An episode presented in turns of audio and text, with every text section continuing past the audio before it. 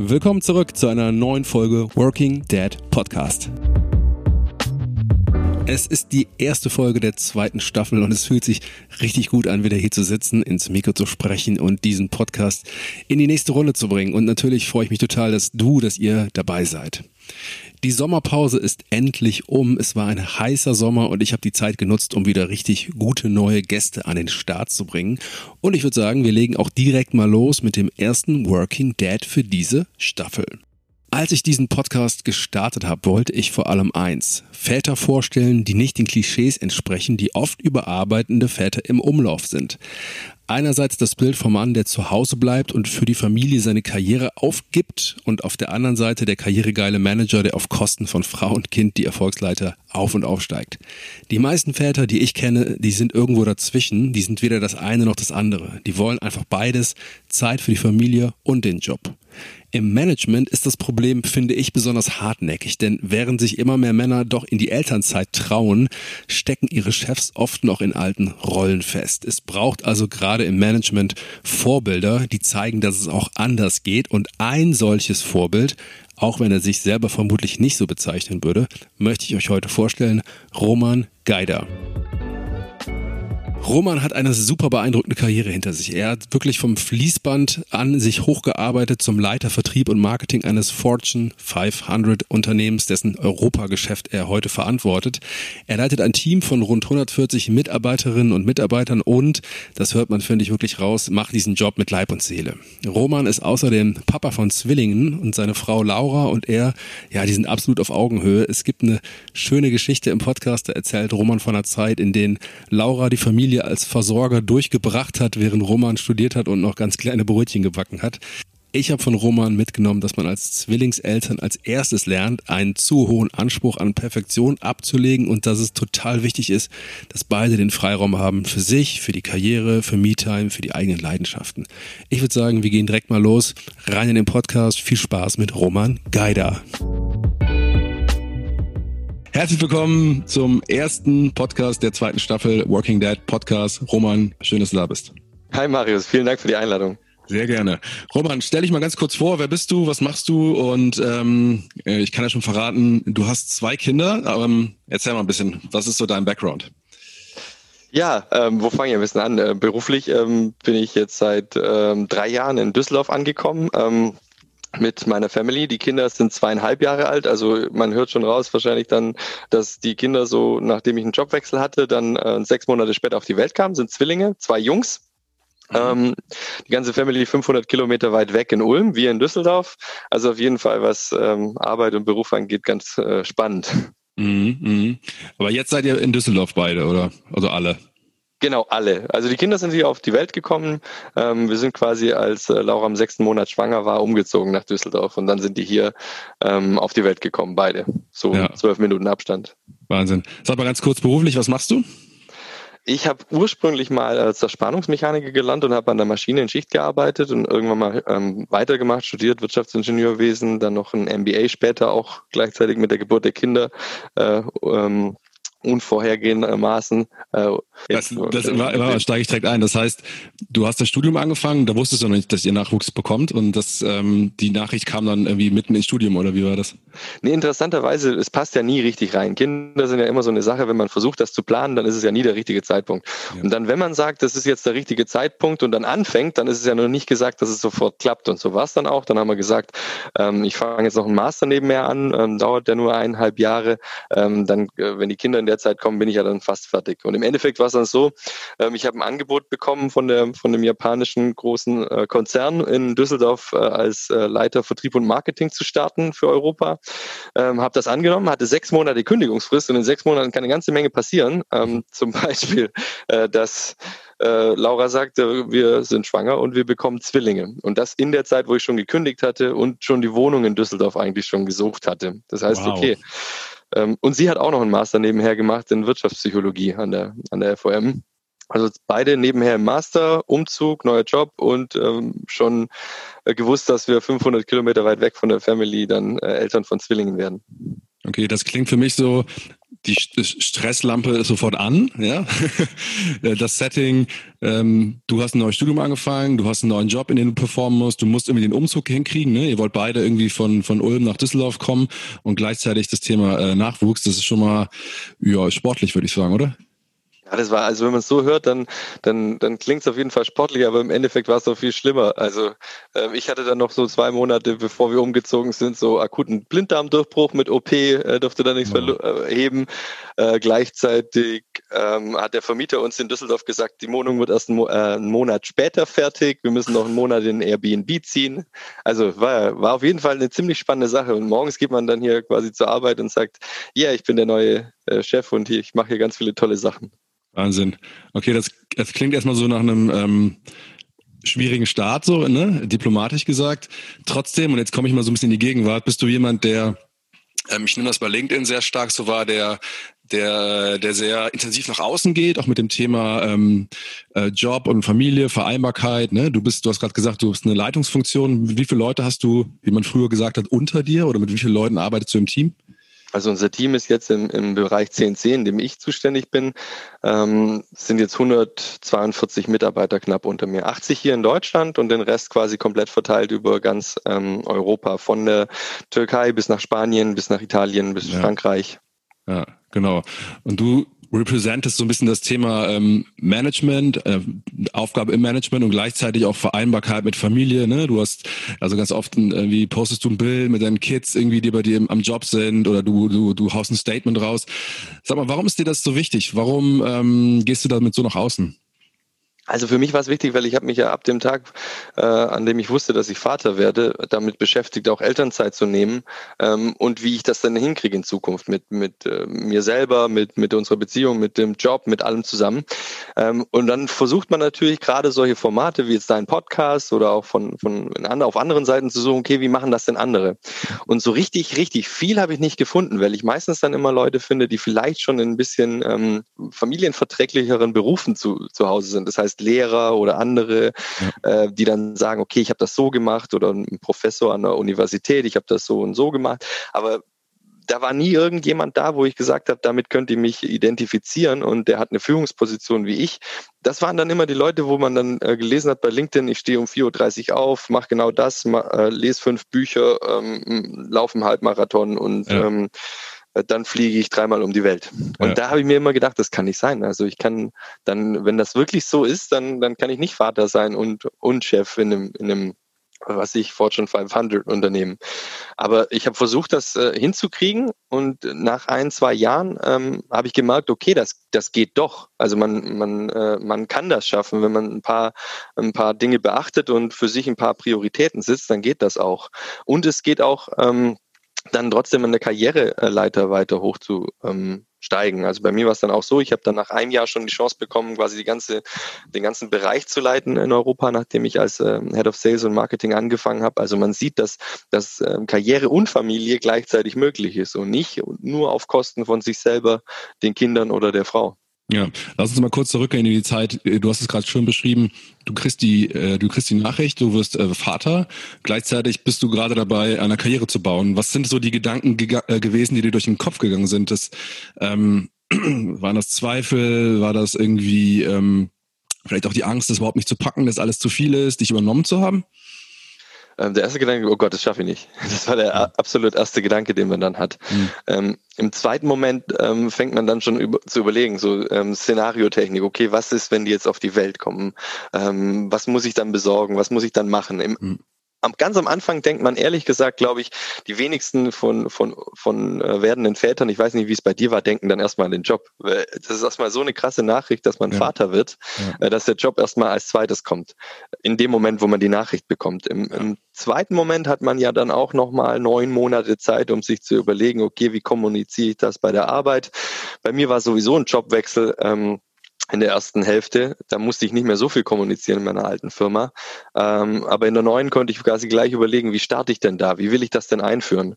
Ähm, und da gleich offen zu kommunizieren und zu sagen, klar, ich habe jetzt zwar Probezeit, aber ähm, ich werde Vater von Zwillingen im, im Herbst. Ähm, das finde ich schon wichtig. Also ich habe dann auch gleich am Anfang gesagt, ich werde nicht gleich nach dem Start ähm, ähm, zwei Monate Elternzeit nehmen. Ich habe dann schon vier Wochen freigenommen aber das alles in kleine Häppchen verpackt, weil es für einen Arbeitgeber oft mal ziemlich viel ist. Äh, man ist eingestellt worden auf einer Top-Position, hat die, ist die Hoffnung des Unternehmens in einem Bereich. Also für den ersten Tag ist das nichts. Ähm, Macht es ja auch nicht besser, wenn man das am ersten Tag gleich sagt. Ja. Ich wollte dann erstmal zwei, drei Monate richtig gute Leistungen bringen die bringe ich natürlich nach den drei Monaten auch noch, aber ähm, erstmal ein bisschen performen und dann ähm, ähm, hat man auch ein äh, offenes Ohr, dann weiß man, wie die Firma tickt, wie die DNA der Firma ist. Man weiß eventuell schon, ob es jemand anders schon mal gemacht hat, die Elternzeit, und hat ein paar, paar Referenzen und weiß auch, wie sein Chef ähm, dann so tickt. Ja. Wie ist es aufgenommen worden in der, in der Firma, als du die Nachricht ähm, überbracht hast? Leute, ähm, ich starte gleich bei euch oder ich starte bald bei euch, aber äh, bei mir hat sich auch noch was, bei uns hat sich auch was verändert. Ich würde eigentlich sagen, ganz gut. Also äh, mit allen, mit denen ich gesprochen habe, ähm, da das Kind, da die Kinder noch nicht da waren, ähm, war es eigentlich von vornherein jetzt nicht irgendwie ähm, spektakulär. Oh toll, freut mich, freut mich für dich. Ja. Aber ich bin da eigentlich auch ziemlich offen damit umgegangen. Ähm, dass, dass äh, wir Zwillinge bekommen, dass die Familie nicht da ist. Und ich muss sagen, ähm, bei japanischen Unternehmen denkt man am Anfang immer erstmal, oh Gott, die arbeiten Tag und Nacht oder ähm, die Arbeitskultur ist so schrecklich. Ich muss ja. ehrlich sagen, bei uns, ich habe das erste japanische Unternehmen, bei dem ich arbeite. Ich war ähm, bei meiner vorigen Firma schon ähm, drei, vier Mal im Jahr in Japan. Ähm, aber es ist ganz anders aufgenommen worden. Also es war eher so, dass ähm, man äh, hält die Mitarbeiter sehr lang und man kümmert sich um die klar, was man, der ein oder andere hat sich bestimmt gedacht, äh, muss der jetzt dann äh, Elternzeit nehmen oder muss der jetzt äh, so lange frei nehmen? Aber bei den meisten ist es sehr gut aufgenommen worden. Wichtig dabei ist, glaube ich, für werdende Väter nicht zu lang ähm, hinterm Busch damit zu halten. Also nicht ähm, versuchen, so die eine Hälfte am Anfang der Supermanager zu sein, der, wie gesagt, so, ähm, dem die Familie und privat gar nicht so wichtig ist und der voll auf, äh, auf Karriere aus ist und immer super performt, sondern relativ früh am Anfang auch zu sagen, immer wieder durchblicken lassen in Unterhaltungen, im Smalltalk, im Flurfunk, dass einem die Familie wichtig ist. Weil dann fällt auch der Chef nicht irgendwie vom, vom Stuhl, wenn man dann sagt, sagt, ich mache jetzt meine zwei Monate Elternzeit oder ich mache jetzt ähm, Freitagnachmittag ist immer, da hole ich immer die Kinder von der Kita ab oder ich bringe sie jeden Morgen. Man kann da auch ein bisschen ähm, die Luft rausnehmen, indem man einfach öfters mal drüber, drüber redet und nicht Job und Familie dann so trennt, dass man bei der Arbeit gar nicht über Familie redet.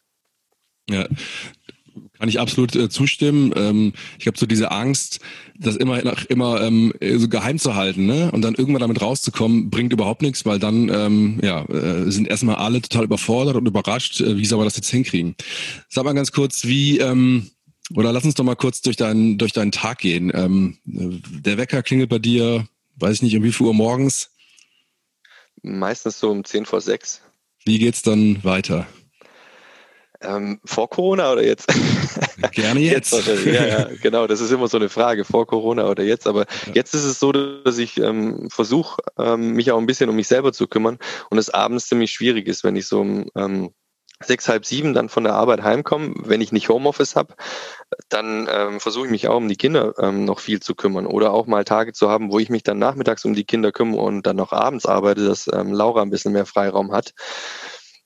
Aber ich versuche morgens ähm, zumindest jeden, jeden zweiten Tag Sport zu machen, um eben für mich einen Ausgleich zu schaffen, um auch eben dem, dem ganzen, ähm, in Anführungszeichen, Druck oder dem ganzen Familie, ähm, Job ähm, äh, gerecht zu werden. Also muss man sich um sich selber kümmern. Der eine, der braucht vielleicht dann ein Buch zu lesen, der andere braucht Sport und bei mir ist es eben das das Ventil.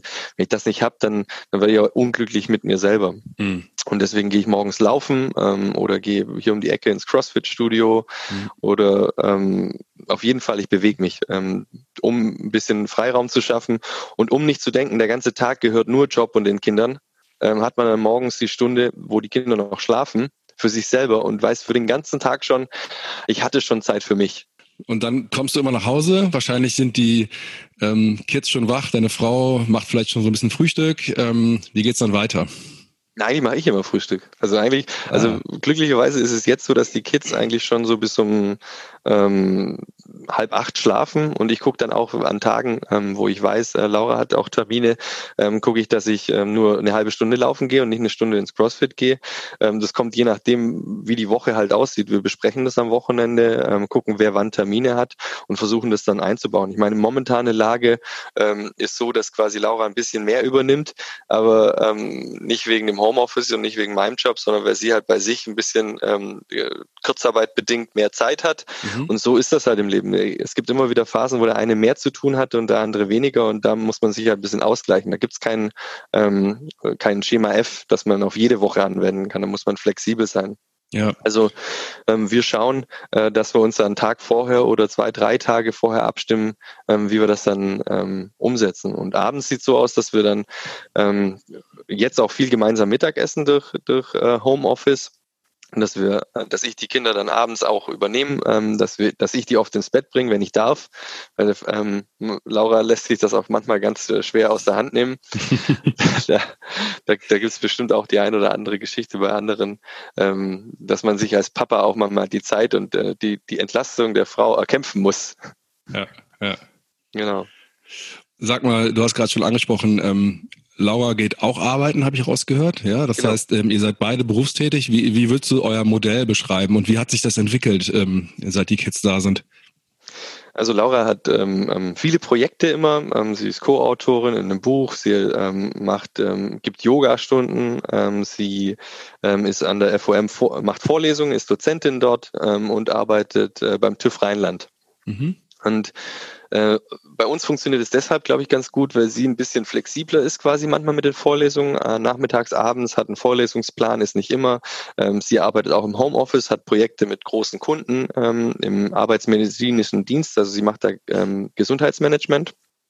Ähm, und äh, da versuchen wir dann einfach immer, gerade wie auch bei den privaten Sachen, zu gucken, dass wann, wann hat sie zum Beispiel eine Telco, wann hat sie einen Termin, wann habe ich einen Termin. Ich habe ähm, ab und zu Termine im Ausland nicht mehr so viel wie früher bei meinem vorigen Job, aber immer noch viel.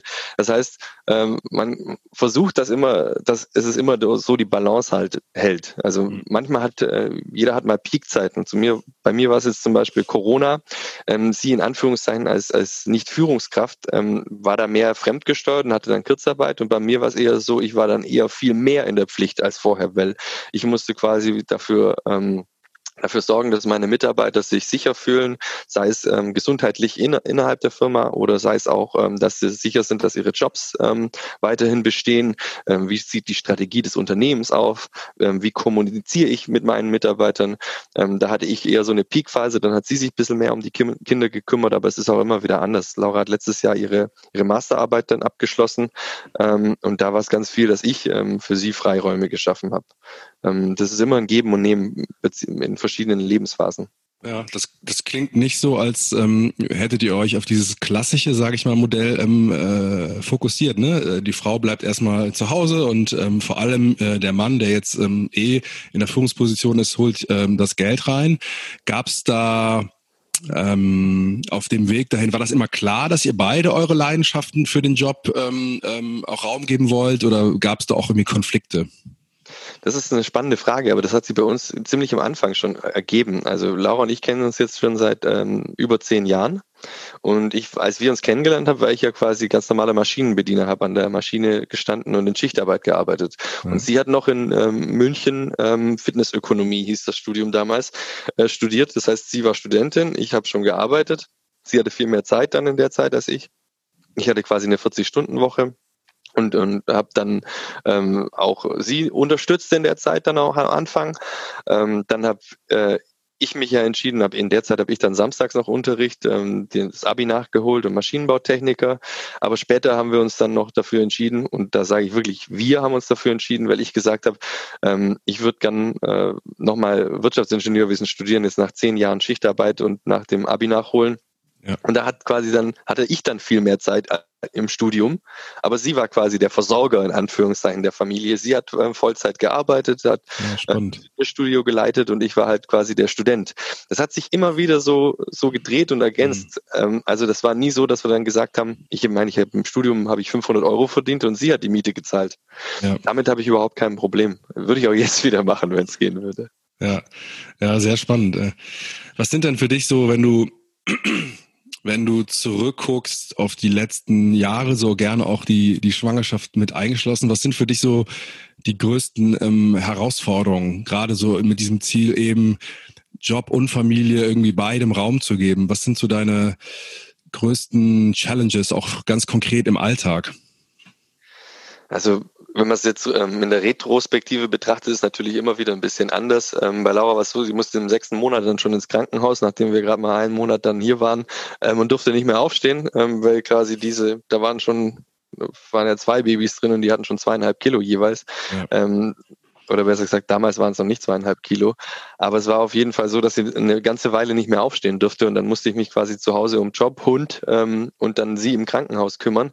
Wow. Und auch daheim dann noch mit dem Rollstuhl rumfahren, ähm, bis sie dann wieder aufstehen durfte und die Kinder ein Alter hatten oder über, gut überlebensfähig waren. Mhm. Äh, von dem her ist alles, was jetzt so ist, jetzt keine Herausforderung mehr. Jetzt ist quasi ganz normales Daily Life mit zwei Kindern, wie du auch hast. Äh, da gibt es wahrscheinlich ähnliche Herausforderungen.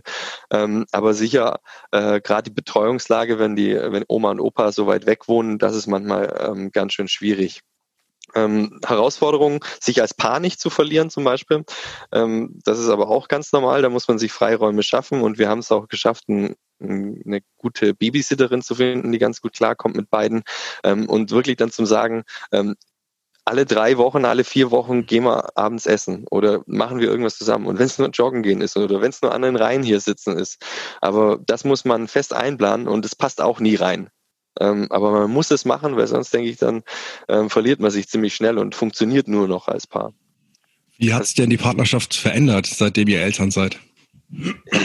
Du schmunzelst so, ich, ich sehe dich schon. Ähm, ich glaube, am Anfang, wenn Kinder klein sind, ist es viel in, in Funktionieren. Vorher hatte man sich halt einfach mal, ähm, ohne dass man sich abspricht, in die Ecke setzen können oder raus in die Sonne und mal ein Buch lesen. Das geht halt jetzt nicht mehr. Das ist immer, also alles, was man selber für sich tut oder für die Arbeit tut, ist auf, den, auf, auf Kosten des anderen. Das heißt, man muss ganz viel äh, lernen zu kommunizieren. Was vorher einfach so war und ganz normal war, äh, ein Buch zu lesen oder joggen zu gehen, heißt jetzt immer Absprachen. Und das ist, das ist eine, eine große Veränderung. Man musste viel mehr kommunizieren. Vor, vorher war vieles selbstverständlich und jetzt muss man halt ähm, alles planen. Und das ist halt dann äh, ungewöhnlich. Ja. Ja, genau, das habe ich eben schon rausgehört. Bei euch ist das Thema Planen, glaube ich, ganz, ganz wichtig, ne? um durch diesen Alltag zu navigieren. Was würdest du denn sagen, Roman, ist so neben neben so ganz klassischen Ansätzen halt eben ne, zu, zu sprechen und auch ne, die, die Wochen zu durchzugehen, vielleicht so vom Mindset äh, nochmal ganz neu. Also ich frage deshalb, weil ich das von mir auch kenne, ähm, ist so das Thema, ähm, die eigenen Ansprüche eben äh, runterzufahren oder zumindest noch mehr in die Kompromisse zu gehen. Und Kompromiss meine ich jetzt gar nicht negativ, sondern einfach zu merken, man ist jetzt nicht mehr in dieser in diesem Zweier, in dieser Zweierdynamik, sondern man ist jetzt in einem System, das größer ist. Und das finde ich macht auch nochmal ganz viel mit der eigenen Haltung, oder? Gerade was Planen angeht, ähm, wir, wenn du wenn du hier mal einen Tag dabei wärst, geplant sieht es nicht aus. Also das ist alles super. Also wenn ich rede, wenn ich äh, von Planen rede, denke ich mir immer, ich gebe mir so einen Rahmen vor, in, äh, in dem wir uns bewegen wollen. Wir wollen das und das hinkriegen an dem Tag ähm, und und versuchen das so gut wie es geht. Und da darf man einfach Perfektionismus, da kann man sich da echt ähm, kann man echt vergessen. Also wenn man ein Kind hat, geht's noch. Du hast ja auch dieses Jahr dein zweites Kind bekommen. Bei einem Kind geht fast alles noch wie vorher, so ein bisschen. Ja. Aber wenn du Zwillinge bekommst, ist alles, was du geplant hast, am Ende. Also dann kannst du dir vornehmen, an dem Tag in den 14 Stunden, die ich wach bin, möchte ich grob das und das schaffen. Ähm, der und der hat, also sie hat da Termine, ich habe da Termine und wir gucken, dass wir einigermaßen drumherum bauen. Ja. Aber so ähm, strikt planen darf man es nicht mehr. Aber von seinem Perfektionismus muss man sich auf jeden Fall verabschieden ähm, und dann sagen, 80 Prozent, so Pareto, ähm, ist auch schon ziemlich gut. Ja. War, warst du schon immer so locker, sage ich mal, oder war das jetzt auch eine Entwicklung oder so ein Weg, den du gegangen bist oder den ihr gegangen seid, was das Thema Perfektionismus angeht? Weil bei uns kann ich dir sagen, du hast gerade sehr schön beschrieben, als mein erster Sohn auf die Welt gekommen ist, war auch erstmal ne, alles komplett im Chaos und dann haben wir uns über die Jahre so eingegroovt und hatten so unsere Aufgaben und unsere Tagesabläufe und ähm, es war so als Beispiel mal so, dass wir zum Beispiel immer so gegen 8 Uhr war das Kind im Bett und dann hat einer von uns beiden noch so die Wohnung einigermaßen aufgeräumt und dann konnten wir eigentlich so in den Abend reingehen mit so einer cleanen, aufgeräumten Wohnung. Und jetzt, als der zweite gekommen ist, das habe ich, glaube ich, zwei Wochen durchgehalten, das alte System.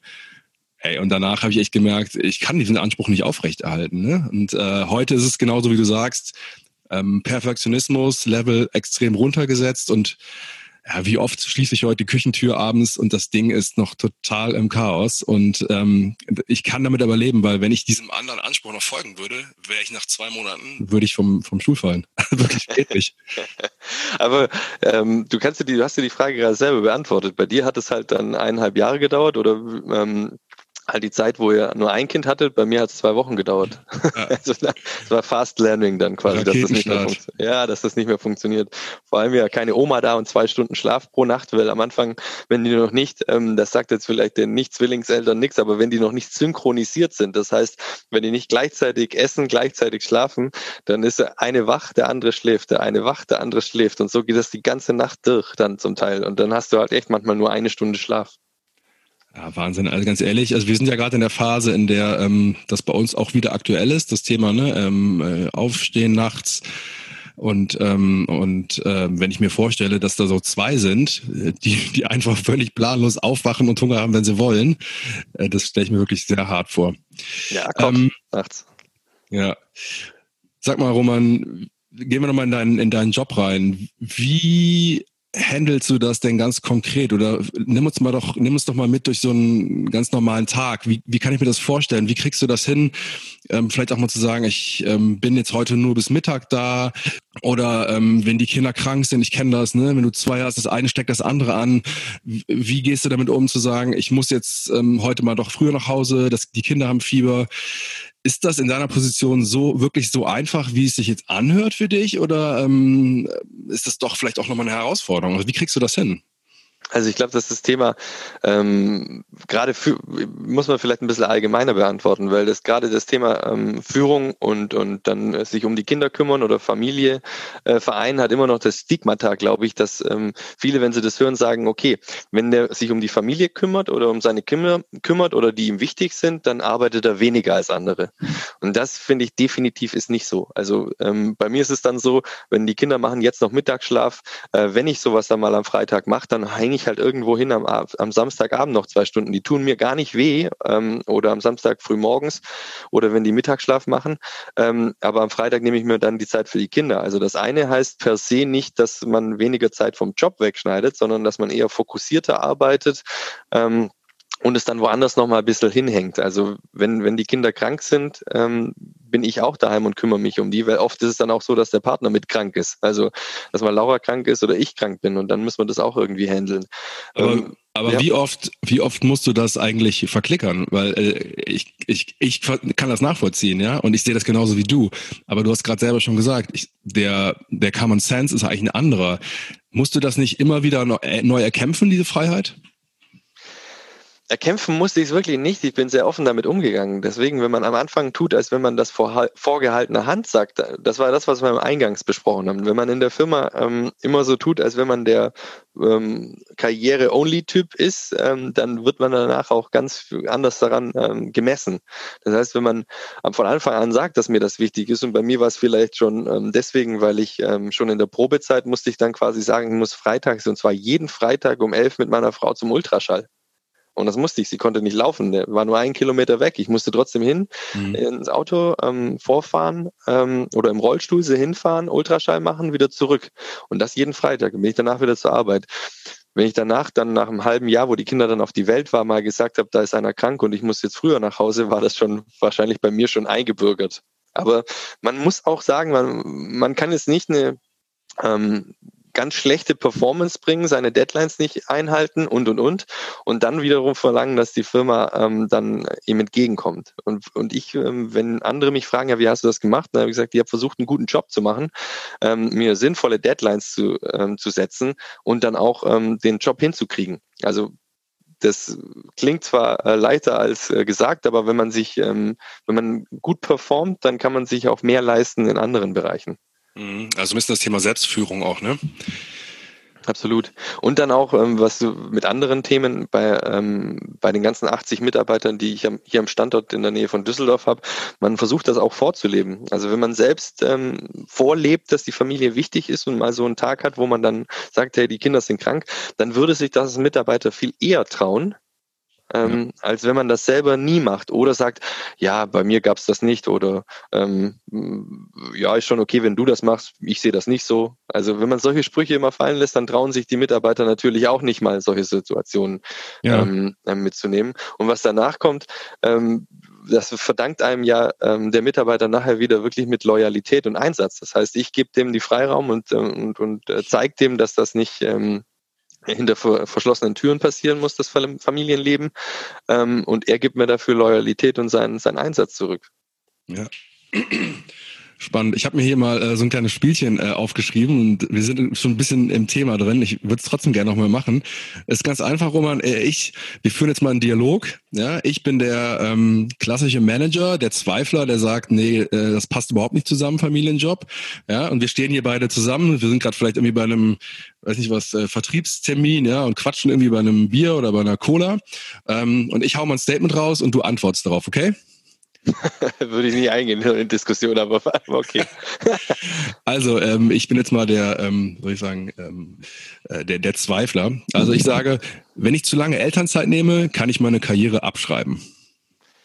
Ich glaube, dann, dann bist du auch im, im falschen Unternehmen. Oder du bist ähm, nicht so gut, wie du denkst, dass du bist. Weil wenn du ne, in, in, dem, was du tust, gut bist, dann wird ein Unternehmen äh, dich niemals äh, gehen lassen oder versetzen nach einem halben Jahr, weil ich kenne das. Ich habe manchmal für Positionen ähm, eineinhalb Jahre äh, nach einem Top-Mitarbeiter gesucht. Wenn ich ähm, im, im äh, Umkehrschluss jemanden sechs Monate in Elternzeit gehen lasse, der mir das nachher mit seiner Loyalität verdankt, habe ich auch unterm Strich wahrscheinlich äh, finanziell ähm, viel mehr gut gemacht, als wenn ich den jetzt ähm, degradiere oder rausschmeiße. Oder kann ich ja nicht, aber auf jeden Fall degradiere.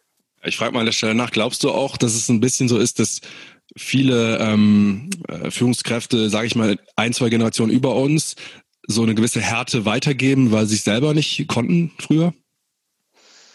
Die haben es auch nicht anders vorgelebt bekommen. Also ich glaube, die Generation vor denen, deren Väter waren nicht so. Ich glaube, dass unsere Kinder das viel einfacher haben, weil die, weil die Eltern sich Zeit genommen haben. Aber es ist wirklich nicht nur die Elternzeit, es ist auch das äh, tägliche Leben. Ich glaube, jeder von uns weiß vielleicht, die Eltern, der Vater war nicht immer so viel da oder hat sich vielleicht gar nicht so viel dann ähm, gekümmert, sondern eher noch die Mutter. Und da ist es wirklich viel das exploratives Lernen, das Vorleben des Ganzen. Ähm, und Führungskräfte, ähm, die das heute sagen, ähm, die Guten sagen, ich konnte das nicht, also mach's auf jeden Fall. Und die Schlechten sagen vielleicht eher so, bei mir gab es das nicht, aber sie können das schon machen. Aber ich habe letztens in der VDI-Zeitschrift, die ich eigentlich ganz gern lese, auch so einen, ähm, Leserbrief ge, ähm, äh, gesehen, wo drin steht, ähm, die, die, die Leute, die Elternzeit machen, äh, machen das auf unsere Kosten. Also auf ja. die Kosten der Abteilung. Ja. Ähm, und das fand ich ziemlich hart, weil wenn, wenn so ein Bild immer noch entsteht, ja. Ähm, dann trauen sich es wirklich viele nicht.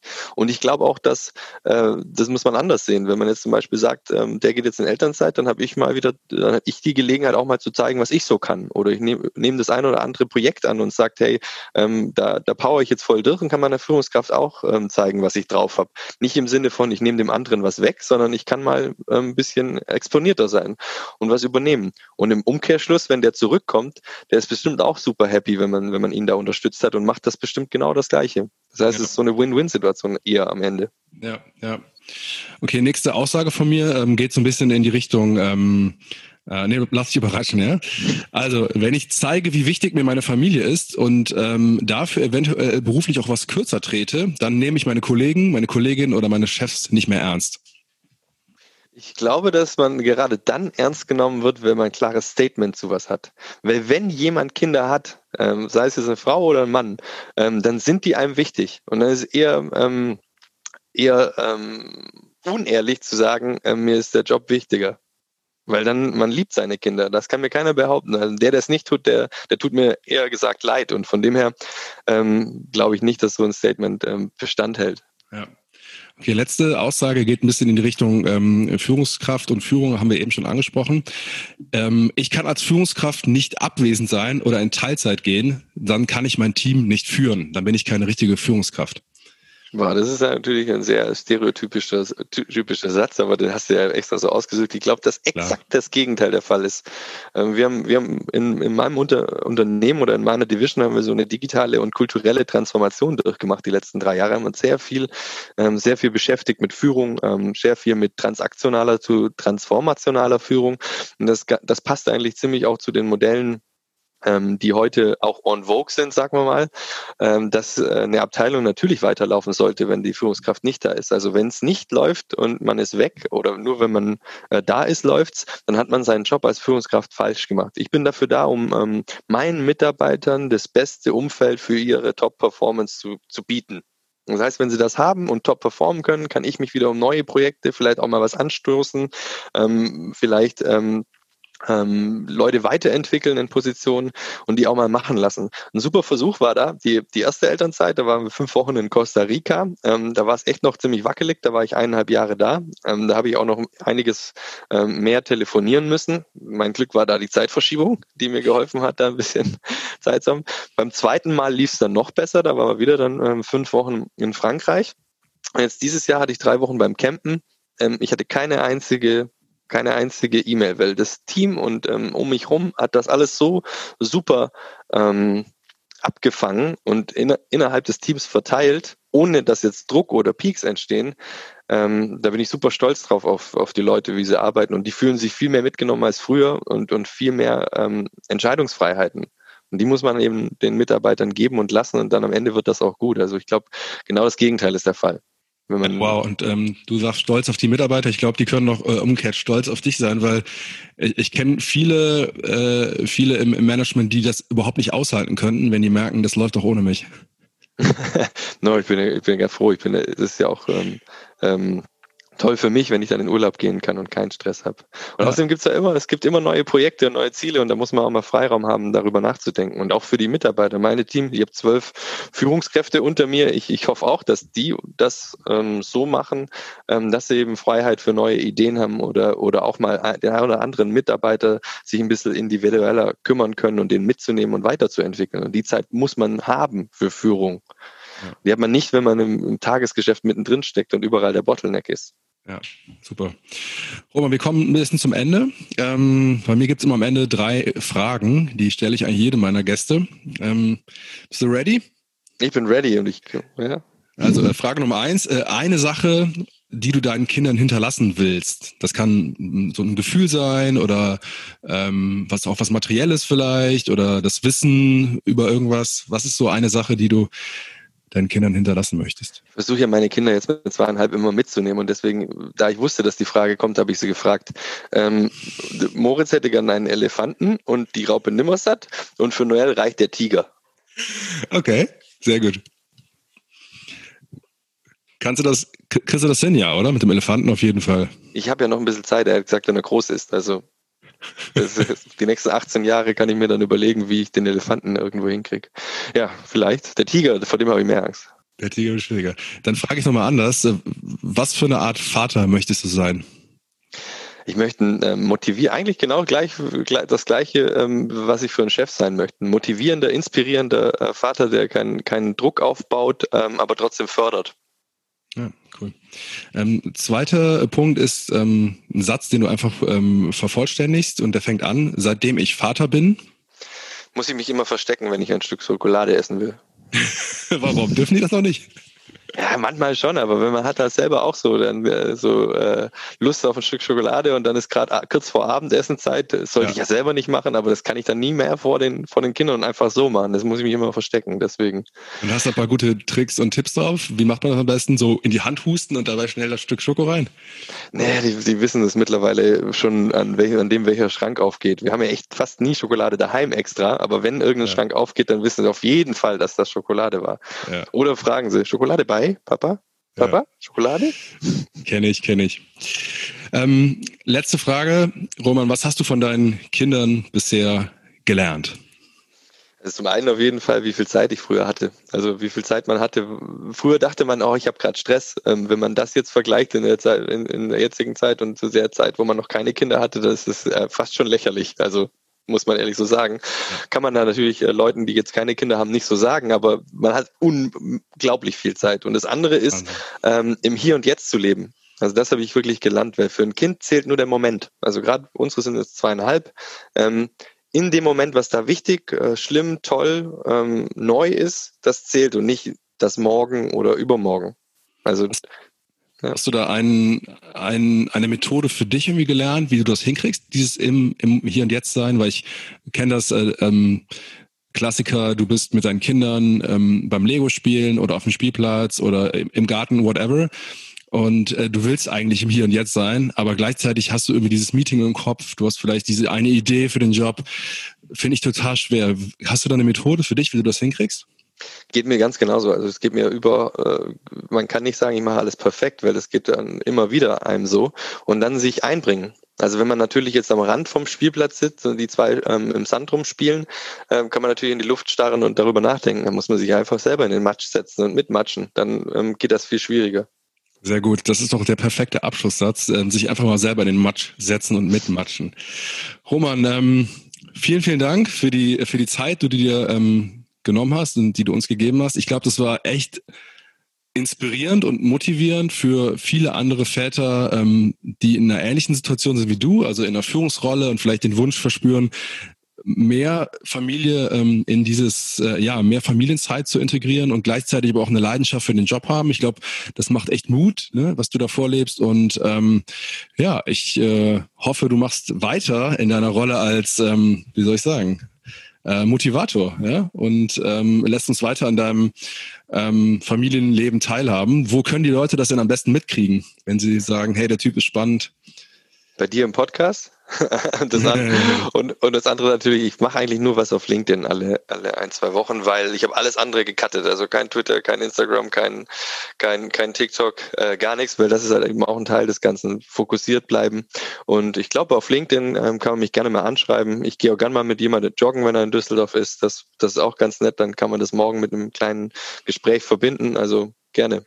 Cool. Also wenn jemand ein paar Tipps und Tricks und Hacks zum Thema ähm, synchrone Schlafen von Zwillingen haben möchte, bist die richtige Adresse. Gerne. Super. Roman, vielen Dank. Dankeschön. Und das war schon wieder, das war die aktuelle Folge Working Dad Podcast, diese Woche mit Roman Geider. Ich würde sagen, sein Angebot steht, also wer Lust hat, mit ihm eine Runde zu laufen am Rhein in Düsseldorf, einfach eine kurze Mail an Roman und äh, dann kriegt ihr das sicherlich hin. Ich sage für diese Woche vielen Dank, dass du äh, eingeschaltet hast und drangeblieben bist. Wenn du sagst, hey, das war ein spannender Podcast, das war ein spannender Gast, ich konnte was mitnehmen, ich habe Impulse bekommen, ich habe ein paar Ansätze, Methoden bekommen, die mich weiterbringen, dann lass mir noch eine kleine Bewertung bei iTunes da oder ein Abo bei Spotify. Beides hilft, den Podcast groß zu machen und mich zu supporten. Ich freue mich, wenn du nächste Woche wieder einschaltest. Bis dahin sage ich, mach's gut, bis bald. Tschüss.